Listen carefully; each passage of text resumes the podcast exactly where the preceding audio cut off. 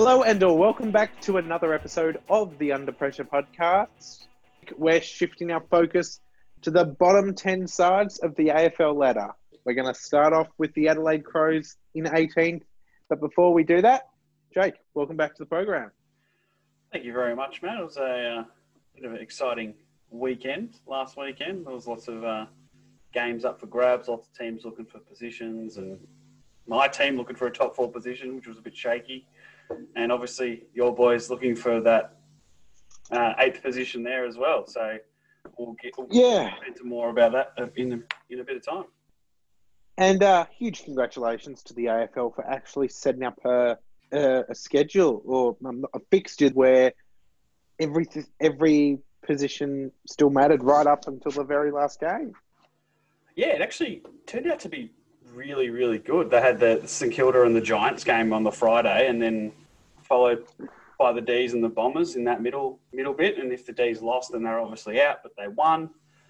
And then the Doggies played on the on the Sunday night, so that's even it's like stringing it um, right out. So it was really, really good to see. And then there was still a uh, top four spot, top top of the ladder spot up for grabs in the last game. So there was lots to watch on the weekend, which was really good.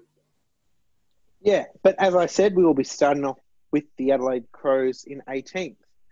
So, so the way we're going to do about it is the first thing we're going to say is give us a quick letter grade of A, B, C, D, or F on how you rate their season. And, and then we're just going to discuss the team in some detail and maybe talk about what they could add in the off season. So, Jake, I expected Adelaide to actually finish 18th, and I think the, the way that they finished the year, I'm actually going to give them a B.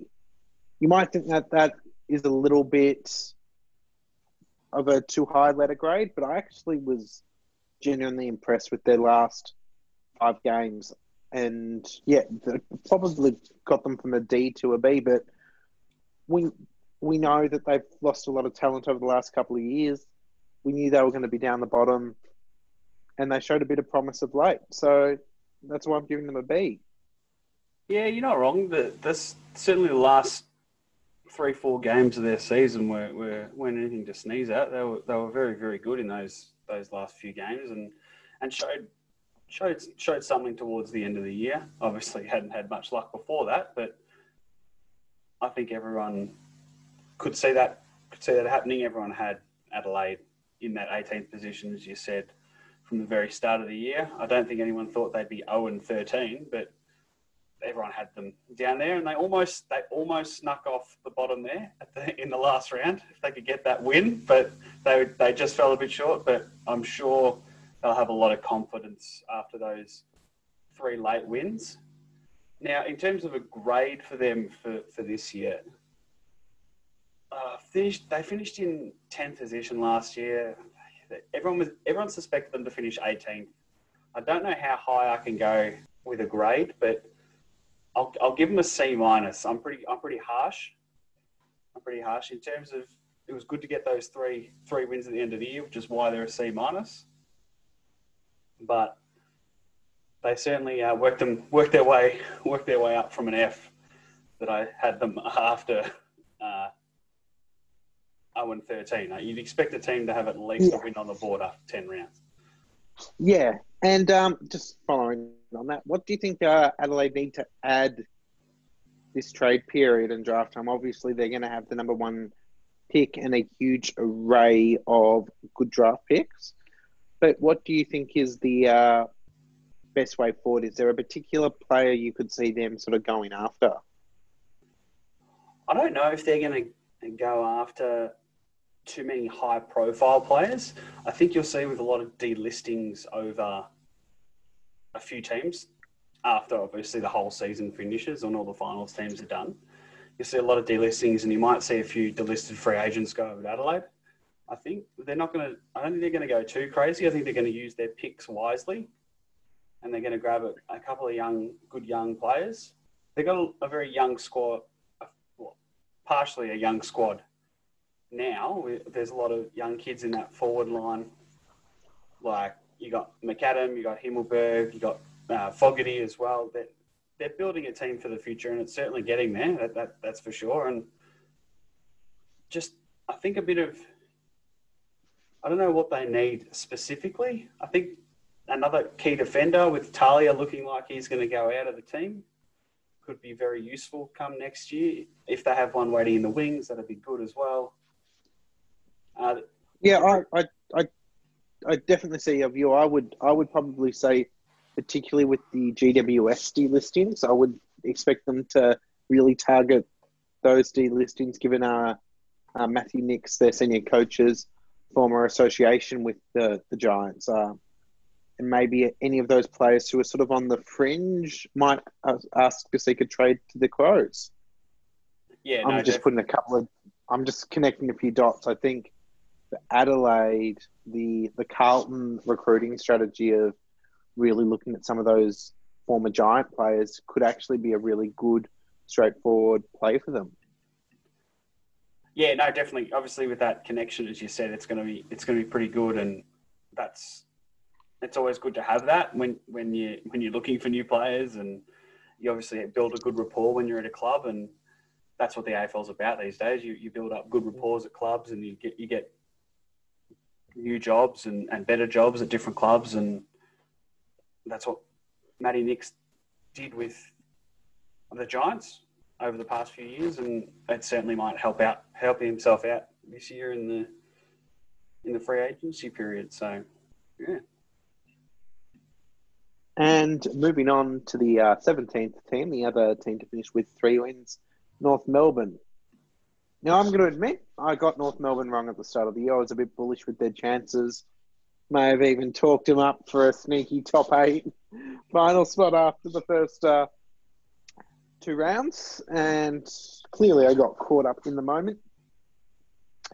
A bitterly disappointing season for North Melbourne. I, I think in some ways, for me, it was a season that a bit like the recession that Australia had to have all those years ago, in the words of uh, the former Prime Minister Keating, Keating, it was the bad season that North Melbourne needed to have, in the sense of Brad Scott addressed all of the pre- predicted this for North Melbourne. He thought said last year, you either need to sign me up for the long run and let's rebuild to our next team, or you need to go with someone else who thinks that they can get this group to finals. And North Melbourne realised that they don't have that group to challenge for the next flag. In saying that, I think there's a lot of talent there that will definitely look. To, other clubs will be looking. I'm looking at the Ben Browns, the Jared Polecs, the Shaun Higgins. There's actually quite a few really good players that I think uh, will be rated, and I, I would expect this to be the start of North Melbourne's time down the bottom. But as far as a letter grade for me and North Melbourne is, I'm going to give them a a D. They showed moments of brilliance at the beginning of the year, but fell away particularly after the uh, the shutdown. So a D for North Melbourne for me. What what about you, Jake?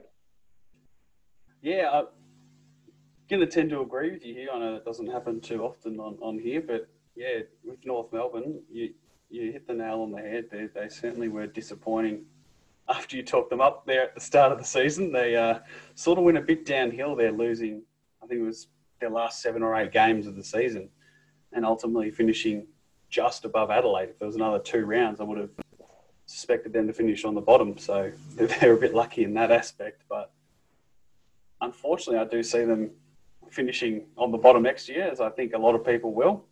As you said, there there are a lot of high profile players there that you mentioned that are that are being told to look for new homes. Obviously, Ben Brown's a big one there, the, the key forward, being told to, to have a look around and see see which team wants him. Jared Polec, as you mentioned as well, another high profile player, and Shaun Higgins as well, who's been linked with Geelong. So and, and those and especially uh, Higgins and Brown have been very key parts in the last last few years. Polec was just coming along, sort of fell out of form and out of favour this year. With oh, I wouldn't I wouldn't say he fell out of form. I think he just really fell out of favour for. I think the word was been a little bit too individual. Uh, funnily enough, I think in the game that before he got dropped the first time, he got coaches' votes you would assume that would have been off the opposition coach, which I think was Brendan. Oh, not Brendon Bolton. Uh, David Teague. Oh well, there you go. There's a, there's a bit of a blast from the past. yeah. But yeah, if I was North Melbourne, I, I think that they should really try and get some value for some of those higher end picks. So like or the higher end players and get some good picks. Um, and I would also see someone like uh, the brothers at Melbourne that are clearly on the outer in uh, Tom and Oscar McDonald. I think they would be good acquisitions for North, particularly with Tom McDonald. That he won't be in North Melbourne's next premiership side. Oscar could, but it's just a stopgap player for them to kick to up forward. I think he'd be a good acquisition. He's clearly on the outer at Melbourne, and I think he's they could they could get both those players for maybe almost even a third round pick. Yeah, maybe a, a late second round for both of them.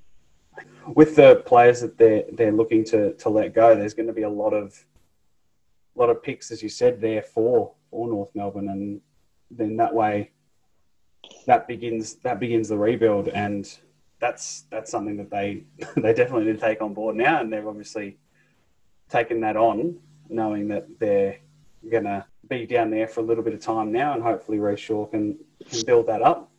In terms of And that that is, and that's reaffirmed by North Melbourne uh, confirming uh, earlier the, um, this week that they do have the intention to trade Ben Brown. It's not just let him look at him and evaluate his options. They've said they want to trade him. Yeah, and uh, look, that's probably the best thing for, for both parties. They, I know Ben Brown got injured, maybe five or six rounds left to go in the season, but they were having trouble getting the ball to him. He was getting frustrated, and I think it's just time to move on. They've obviously got the likes of Nick Larkey down there, who's a very young young forward, and maybe someone like Tom McDonald, like you just said, could be a good fit down there. You could teach him a couple of things and just sort of build him up as a player and, and make him that key forward that North that maybe that second forward that they need and then they go after a big key tall forward in the future. So they could they could certainly learn a few things off Tom McDonald if they were to get get him for sure. But in terms of a grade for North Melbourne, I'm kind of I'm kind of with you on that one. I'm going to give them a D after uh, finishing 12th last year and now into 17th. There, there's the good thing for them though is that there's nowhere to go but up for them. So that's the good thing if you're a North Melbourne fan. Nowhere but up to go. Yeah. Yeah, and moving on as we cheer, cheer, cheer onto the Sydney Swans. Wow, Matt, that, that's oh, That's oh, that's horrendous. shocking. I would I would like to apologise to all the listeners out there for that shocking remark about the Swans. But it is time for the Sydney Swans. I I, I, I don't know with Sydney. They sort of did what I expected and don't know. They they played some good games. They had a good win um, towards in the back half of the year where they uh, beat Melbourne by 21 points in Cairns, but then had losses to uh, Carlton by five points, uh, a decent 32 point loss to Brisbane, and of course that narrow six point loss to Geelong in the in the last round. I'm I find Sydney hard because they sort of did what I expected. So therefore, I feel like that's a pass. So I'm going to give them a C purely because they did what I expected, and yeah. So that's a C for me for Sydney. Yeah, in terms of Sydney, we were all a bit a bit shocked at the start, and then they sort of came good in that middle middle period. They won a few games in that in that middle section of games, which was good for them. And then they, they did sort of fall off the pace a little bit towards the end of the season. I thought they may have ended up with a couple more wins than they did, and they probably could have landed a couple more wins, but unfortunately they didn't. But a lot of people are very bullish on the Swans for next year. They've certainly got a lot of young guys that are, are looking very good for next year. So I wouldn't be surprised if they're almost pushing the eight. I wouldn't wouldn't quite put them in that eight. Maybe with a, a fresh buddy. I mean, hey, he's still playing. We all forget that, but with a fresh buddy and a, and, and a couple of key forwards down there, they're, they're not they're not such a bad team. They've still got a very good midfield with Parker, Kennedy, and all those guys in there. And They've got the they've got the nucleus of a good team. They just sort of just need that next wave of players to come through to support those more experienced hands. Yeah, correct. Exactly right. And that's probably why they str- struggled this year. They, they couldn't get a lot of those guys on the park together. So 16th is probably probably a bit low for them. I probably would have had them as a better season than the next team we're going to talk about, but I think there's a lot a lot of upside for them come come next year. I reckon they'll they'll they'll go close to finishing in the eight, but I don't think they'll quite make it.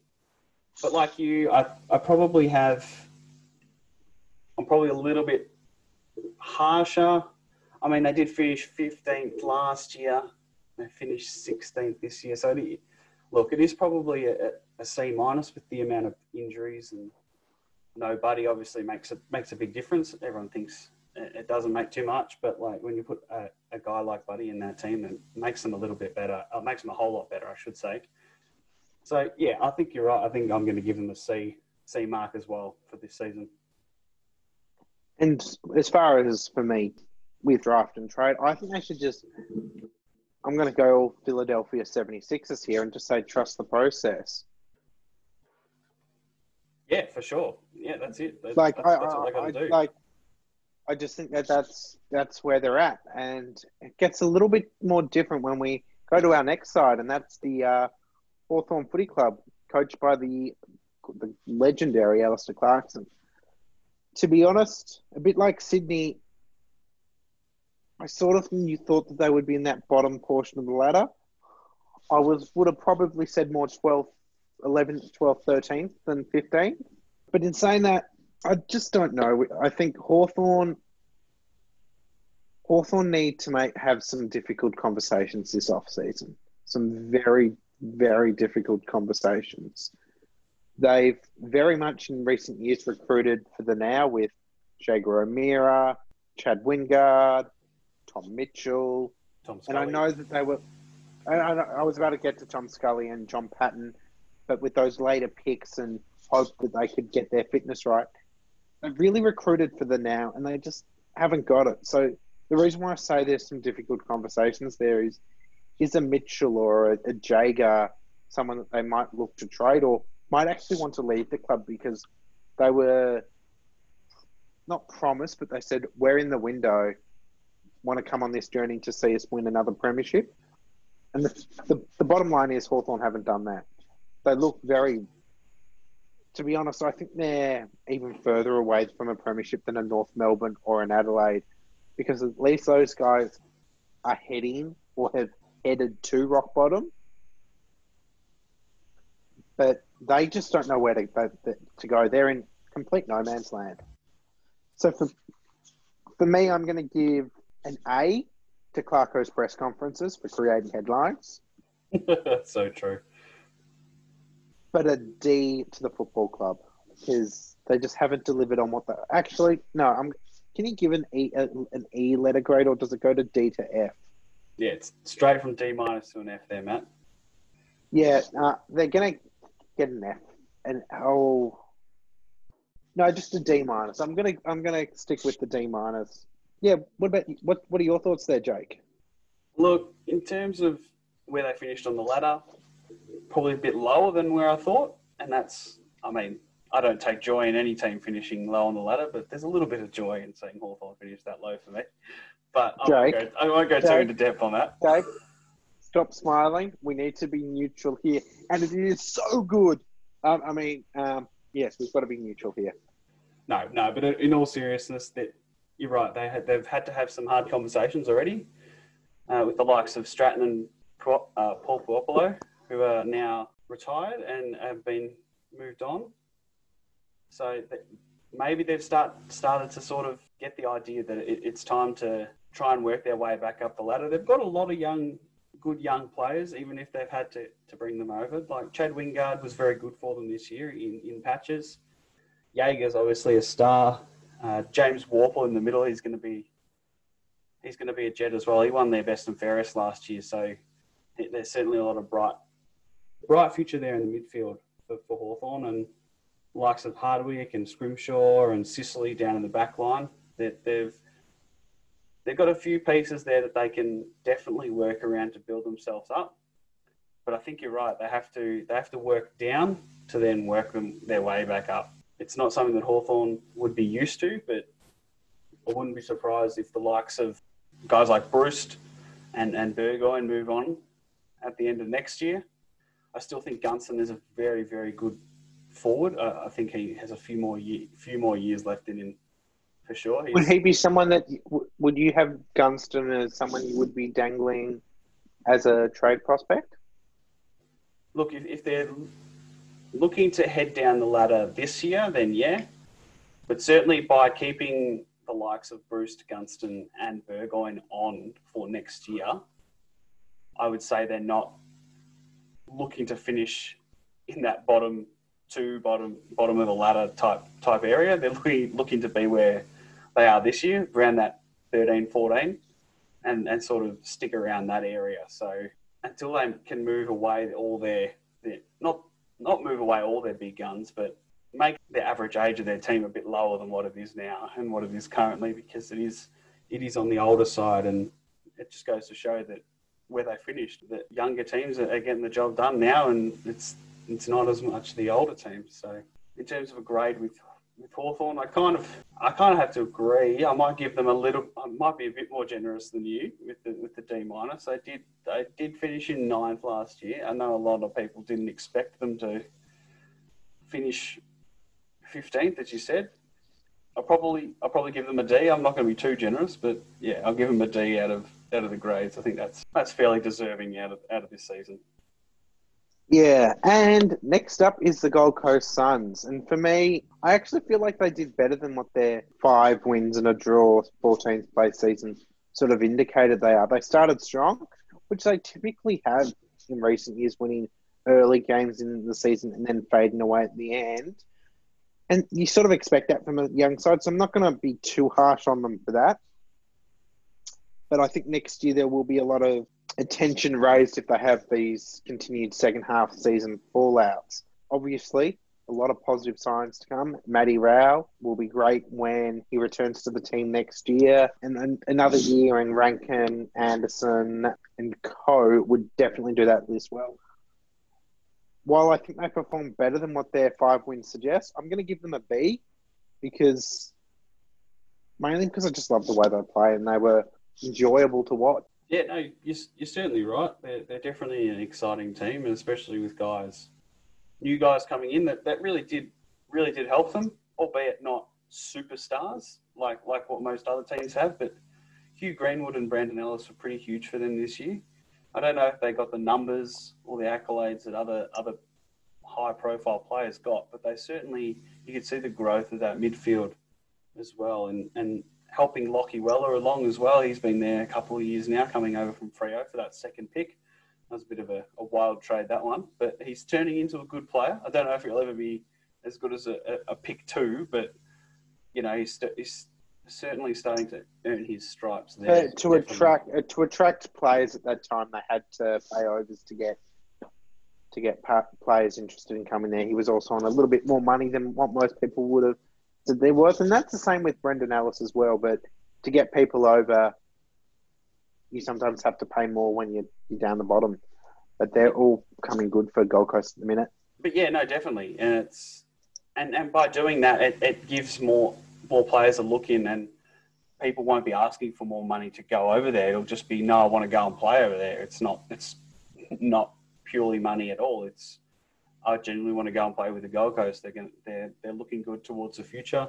I certainly know that um, guys like Jack Lukosius, he had, a, he had a fantastic year this year coming off the half back line. He moved into a, I don't know if that was his original position coming coming out of the draft, but he certainly took on that role, especially towards the second half of the year, and he really started killing that, averaging between that 17 and 20 possessions per game in shortened games. So you can only imagine what he's going to do next year, which is really good. And you had the likes of the King Boy up front and, and Sam Day as well. That they, both looked very, very good. I don't know Sam Day's been there for a while, but he's certainly coming in coming into his own now and they're looking like they've got a, a forward line that's pretty capable in the coming years and a midfield as well. And you, will find more players are going to want to be a part of that. And it's it's really good signs. It's positive. I know we say that every year about the Gold Coast Suns, but it's it is genuinely positive with all the, the players that want to stay there and the good signs that Rowell and Anderson have already signed there for a few more years too. So there's definitely some strong signs there, and I think they'll be finishing closer than what they did this year to, to the final eight as well. With a grade for them, I, I'd probably give them. They did have one win last year, and they had five this year. I'll probably give them a B minus for their season in, in, in, as a whole. They did fall off towards the end of the year, which, which they have done in the past, but I'll, I'll forgive them for that and give them a B minus. Next up is Essendon, which for me you could not be further away from a premiership than if you were Essendon right now in my mind. Many people had them as a top eight side at the start of the year, some even going top four premiership contenders. And they finished 13th with six wins, 10 wins, and a draw, and a pretty dismal percentage of 79.2, which the, the teams around them are all in there in the, the 90s plus, plus except for Haw- uh, Hawthorn, which are two positions below But Essendon was shocking. I haven't felt like the club's been much inspiring. And then you you hear of all the players that are wanting to leave. You've got um, uh, McKenna, who's already left for retirement. You've then got Danaher, Daniher who has toured Brisbane's facilities. You've got Hurley, Hooker. Mer- uh, I've even heard Merritt's name being thrown up as people that potentially want out, as well as Saad. I'm going to miss some here. Who were the others? Uh, who, am, who am I forgetting? I don't know if you're forgetting anyone else in terms of people who want to leave, though. Yeah, but there's a there's a lot of people running for the exits you see with Essendon, and uh, apart from that fourth quarter aggression against Melbourne on the weekend, they haven't looked good at all. They were a bit flattered by Melbourne, who just failed to take advantage of opportunities. Melbourne could have very easily have won that game by 60, 70 points, and a, and a top eight side would have beaten them by 70 to 80 points. Essendon were woeful. So, as, as I said, um, a letter grade of an F for me for Essendon. But unfortunately, Essendon fans, I think there's a lot more pain to come moving forward for you guys, which I hate to say because it's not fun being down the bottom. No, certainly not.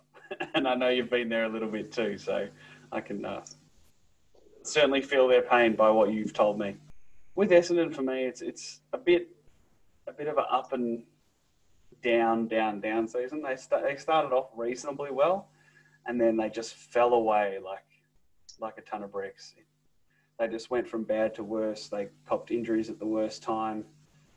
You had guys like Stringer miss a, a big period of time, which then left them with Jacob Townsend playing as their full forward, and you know, like that's that's never good when you've got no one to kick the ball to.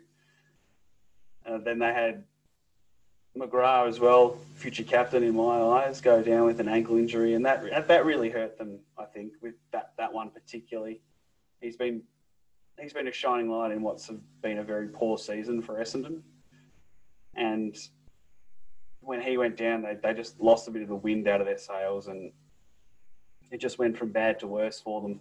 In, in patches, their defense their defense was good in patches, I will say, likes of Hurley, and they had a bit of help from from Hooker and and also their their winner of their best and fairest, uh, Ridley, who, who's been a breakout star this year for them, and good on him for taking out their best and fairest this year. It's been a great year for him. Every time I watched a game, he was always there because the ball was always in defence. He was taking intercept marks, he was taking contested marks, and using the ball really well out of the back line. So that's a bit of a positive there for them, but they're certainly unfortunately on the way down, in my opinion, as well as, as Matt. But I don't know if I'm, I'm going to mark them t- as harsh as what Matt Matt has.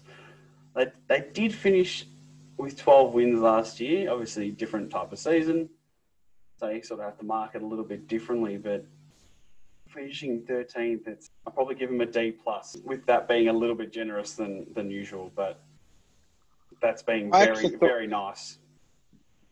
For me, I actually felt like I was being generous with Essendon, giving them only an F. Like I, I actually can't think of a more disappointing side this year.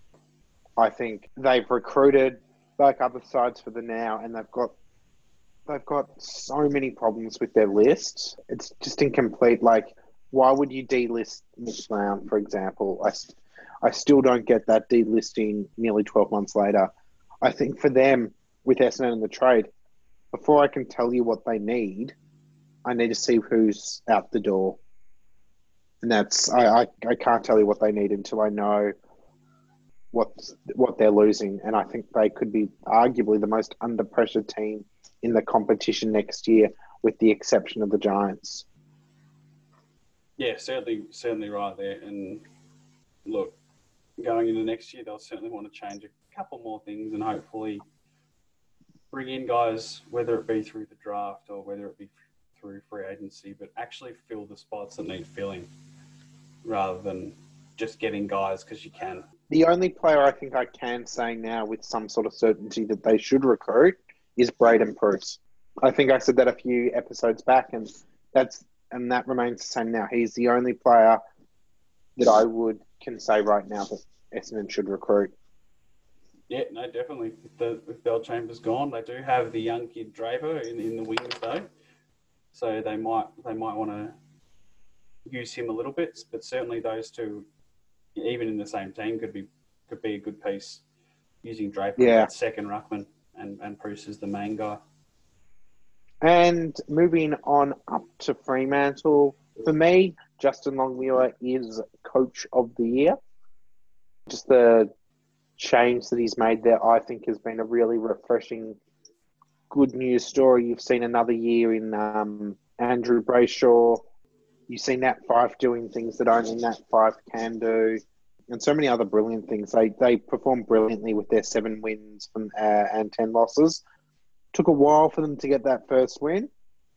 And if it wasn't for the uh, controversial Carlton game where um, Carlton kicked that goal after the siren to win, probably would have been in that uh, finals conversation at the end a little bit more. Yeah, certainly. I know. I was. I've been. We've both been pretty bullish on Fremantle over this year, and we both think they're going to go very close to that final spot next year in 2021. But you're right. They certainly had a lot of things. Have a lot of things to look forward to next year. The rise of Matt Taberner has been really good as a key forward. He's obviously been average at best in the previous years, but he managed to snag 29 goals in a shortened season. So for Fremantle, having an, a key forward is has been very good for them. Uh, Luke Ryan in the in the back line has been magnificent, earning a an AA nomination, obviously in the in the in the 40. So he's he's definitely earned that. And as you said, Nat Fyfe doing what he does best each and every week he plays. And obviously with Sonny Walters, he had a bit of a he had a bit of a rocket start to the year and sort of just fell away a little bit, but he'll be back next year. He's he's a very good player for them, and he'll be very important going forward to the Fremantle Football Club. So, and as you said, they've got a long, lot of young guys there, and they've got a guy there who I believe is going to win the Rising Star in Caleb Serong, just over Noah Anderson, in my opinion. I think he's had a very consistent year, played pretty much every game, and he's just been very good across the midfield in that wing position. So certainly a lot of a lot to look forward to for Fremantle fans in the future. With a grade, they obviously finished in 13th position last year, more or less the same this year. Shortened season, they looked really good. I think there's a lot of positives for them. I'm going to give him a B. I'm not going to say it was a, a brilliant year, but there's a lot to look forward to for next year for, for sure. I think I forgot to say my letter grade there, and it is actually an A. I, I just, I, I personally just found Fremantle refreshing. And moving along to Carlton, I, I, I actually find Carlton a really hard to place as a success or not. And I, I've decided that I am going to go with success because they did ultimately improve from last year. Excuse me. But I thought that they would have just been a, a win, one win more. And I know one win is not a huge difference. So they are getting a C minus for me, but they need to recruit. Uh, I'm just going to go straight into it and just say they just need to recruit someone to help share the load with, excuse me, with Paddy Cripps. It's as simple as that. Maybe Ben Brown up forward as well. Um, I just feel like they, they lack up forward a little bit. But on the whole, I, I do have said it before, and I'll say it again. I, I, I really like the list that uh, Carlton's developing, and yeah, good on Carlton. Yeah, no, there's certainly certainly got a lot a lot to look forward to if you're a Carlton fan. Obviously, Paddy Cripps does it each and every year, but there's another guy in there, Sam Walsh, who, who won best young player this year. So that's another another Carlton's award. first, oh, and that's an award that uh, even Paddy Cripps didn't win. Exactly right. So you can see the see the talent that he's got, and he certainly showed why he was a number one pick. That that's for sure. He's a magnificent player, and I think will be for them in the future. They've got a good young key forward in Harry McKay. Looked very good. Can clunker mark and kick a goal as well, whether it be from a, a set shot or a snap. And obviously, I completely, I completely forgot about Matt McKay. They don't need Ben Brown at all because they've also got Charlie Curnow in the uh, the wings. Exactly right. So there's a lot so of please, so please, please forget the uh, Ben Brown suggestion. Uh, clearly not needed. Just get another big inside mid. That's it. That's exactly right. So, and obviously in defence as well, they've got Jacob Weitering, who also uh, earned himself an AA top 40 nomination. So really, that's really good for him. And they've had Docherty re-sign in the last uh, day or two, I believe, as well. So he's he's another fantastic player as well. He's been there for a long time now. So there's there's certainly in each section of the ground, there's certainly got some really, really good players and a lot to look forward to for the future. And if, if they get if they keep getting better, I can certainly see them around the mark next year as long as they play some consistent footy. I think that's going to be the biggest thing for them, being a, a young up and coming team. If they can keep it consistent, if they can do that, they can make it. If they're a bit shaky, they might just miss. So, in terms of Carlton, they did finish pretty low last year at they finished in 16th position. So I was pretty surprised by that. And seeing how they finished now, it's I'm, I'm going to give them a C plus. They had a very very good season in terms of ladder position, and they're looking looking good towards the future for me. And so, I yeah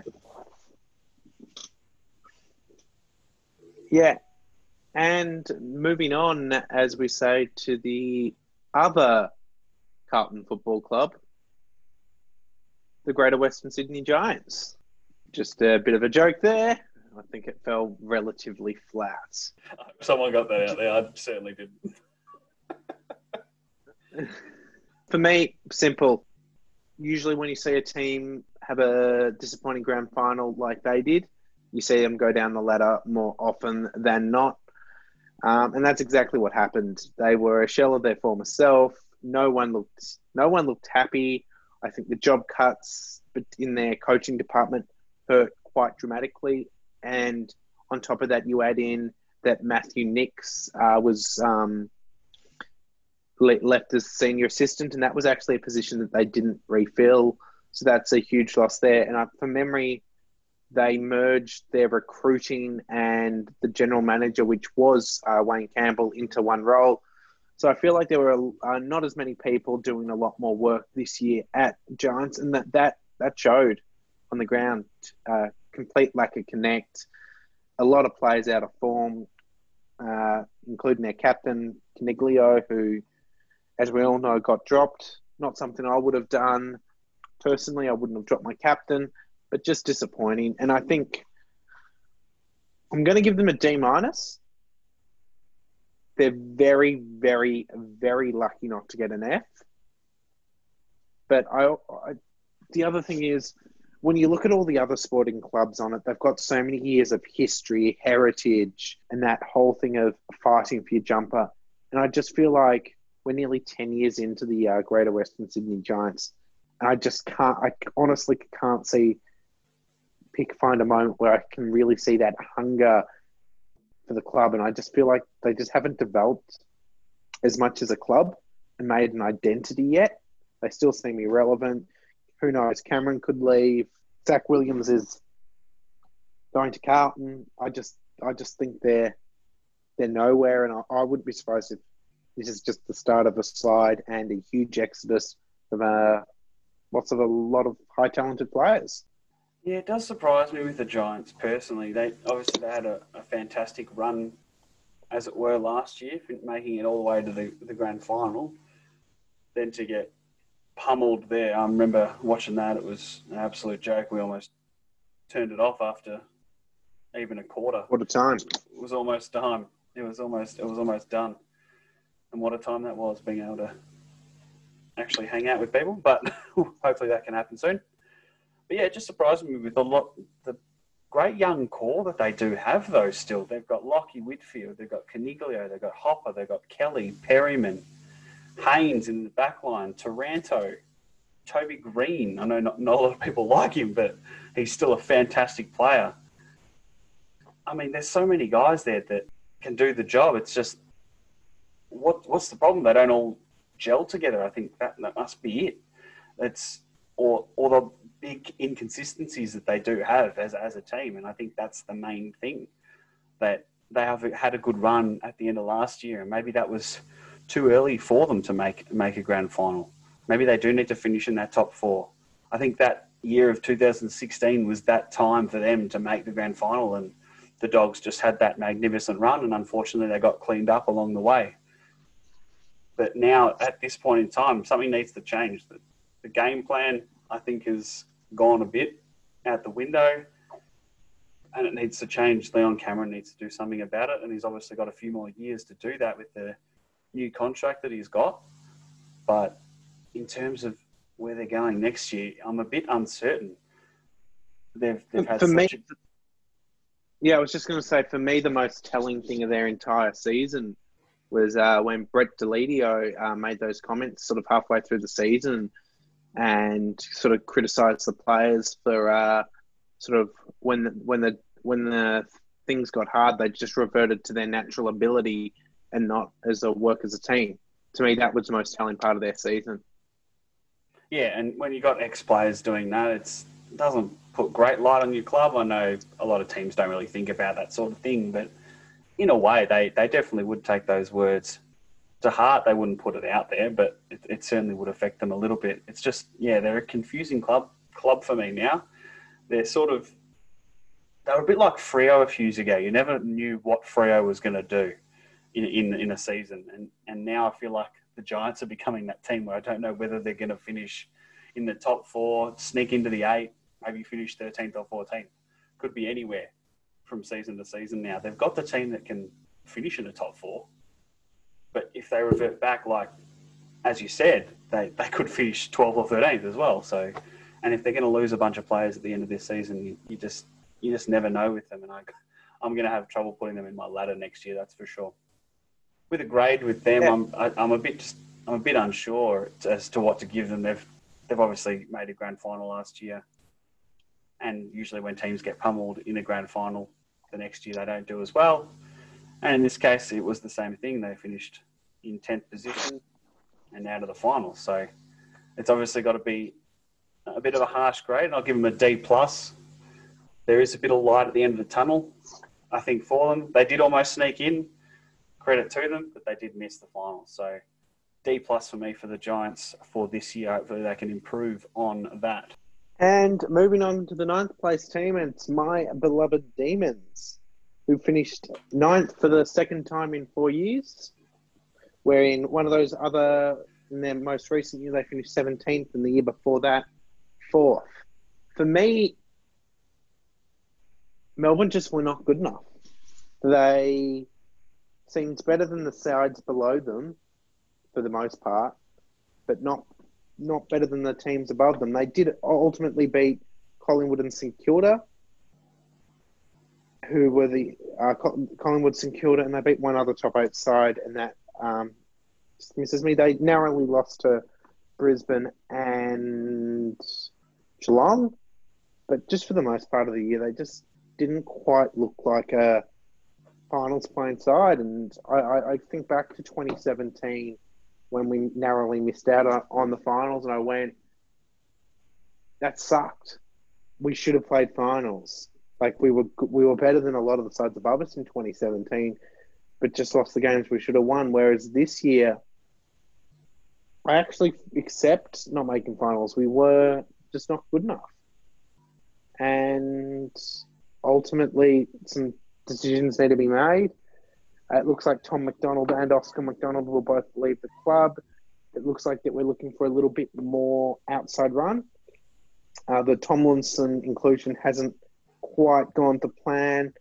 I think either Polec will come into the side to fulfill that role, and I'm hoping for a Ben Brown or a Jeremy Cameron to join the side.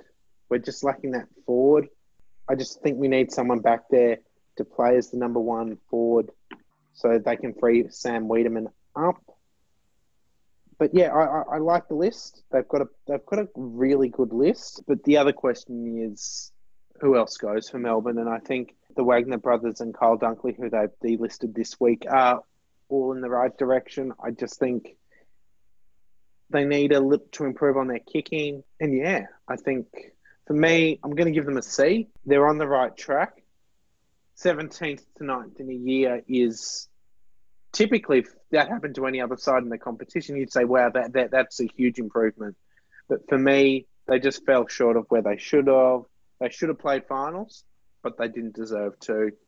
I also do want to add, I think Nathan Jones should play on in 2021 with the huge reduction into the coaching um, soft cap. I think Melbourne could do with an on-field coach like Nathan Jones, and with fifty thousand dollars removed from this um, soft cap for next year because of the recent actions by Harley Bennell, and ultimately you could also say Kozzy Pickett and Charlie Spargo, who got the initial suspended sentence, is going to hurt the club a lot. So I think I don't see Bennell staying at the moment, given his actions over the weekend. But I'm really impressed with a lot of other players. Luke Jackson looks like he's going to be a star. Kozzy Pickett looks like to be the new Cyril Rioli. They've done. They've really recruited well. I, I, I am not sure about the recruitment of Tomlinson. Time will tell with that one. But Ed Ed Langdon, fourth in our best and fairest, an absolute tremendous year. And Christian Petrarca and Steven May, by far the best two players of the team this year. And Steven May, very unlucky not to get in the uh, All Australian 40 man squad. He would have made my All Australian 22, but surprising that he didn't make it. Over to you, Jay. Yeah, no, you know, I have a lot of negative things to say about Melbourne, but I'm not going to do that now. I'm going to be going to be nice and neutral for for everyone. No, I did think Melbourne actually used their talent a lot this year. I think they they lived up to to how their players could play. Obviously, last year was a bit of a bit of a once off. I think that they just struggled to get anything going at the end of la- at, at, at, all last season, which which is why they found themselves in 17th spot. With the talent they have, they, they certainly definitely need needed to make a, a point and a statement, and they, they did that to an extent. Oliver and Petrarca had wonderful years. Getting Langdon was was a, a stroke of genius as well. He's been really good for you. I think he will be in the future years as well. Yeah, I mean, Gawn as well. You're going to have amazing years, and you're going to have good years. Gawn's just got to live up to being one of the best ruckmen in the comp every year, and if he's not labelled himself with that, then he's not going to. Ha- he's going to be judged a little bit harshly. Now, after he's had a couple of amazing seasons, everyone's going to think he's going to need to be at that level for the next few years, especially if Melbourne want to get higher as well. So he needs to get back up to that that really high high standard that he set over the last two years. Not to say he had a terrible season, but he certainly needs to be. I think he needs to be Melbourne's best player. along with Petrarca.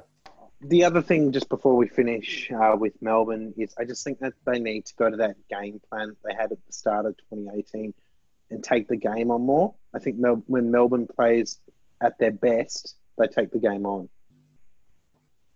Yeah, certainly. And in terms of grade for them, as you said, I think it's it's it's probably fair enough to give them a C. I'm going to give them a C. As you said, it's a bit different with a team finishing 17th to 9th, as you said, but they just didn't use their talent last year, and and this year every, everyone came together and and they got there was a they had some very good games this year and pushed some very good sides to some very close games. So in the future years, you can definitely see them making that that top eight, pushing for top four as well. It's certainly with the likes of Petrarca and Oliver getting better as well, and the defence of Lever and May getting even stronger next year as well. As you said, they just need that key forward, and I think that number one key forward is the most important thing of getting Brown or either Cameron. So as you said, Weideman can be freed up and not taking that number one defender each and every week, and that'll only improve his game and make him better, a better player, and make Melbourne a better club. So, if you can land one of those, I think it'll be very, very good for the D's coming up in 2021. And they've got a lot of players out of contract. Uh, Jayden Hunt, the four goal expert in the last game, as well as quite a few other players. It'll be a very interesting few weeks for Melbourne to see who they keep and who moves on. So thanks once again for listening to the show. And as always, we'll catch you on the next.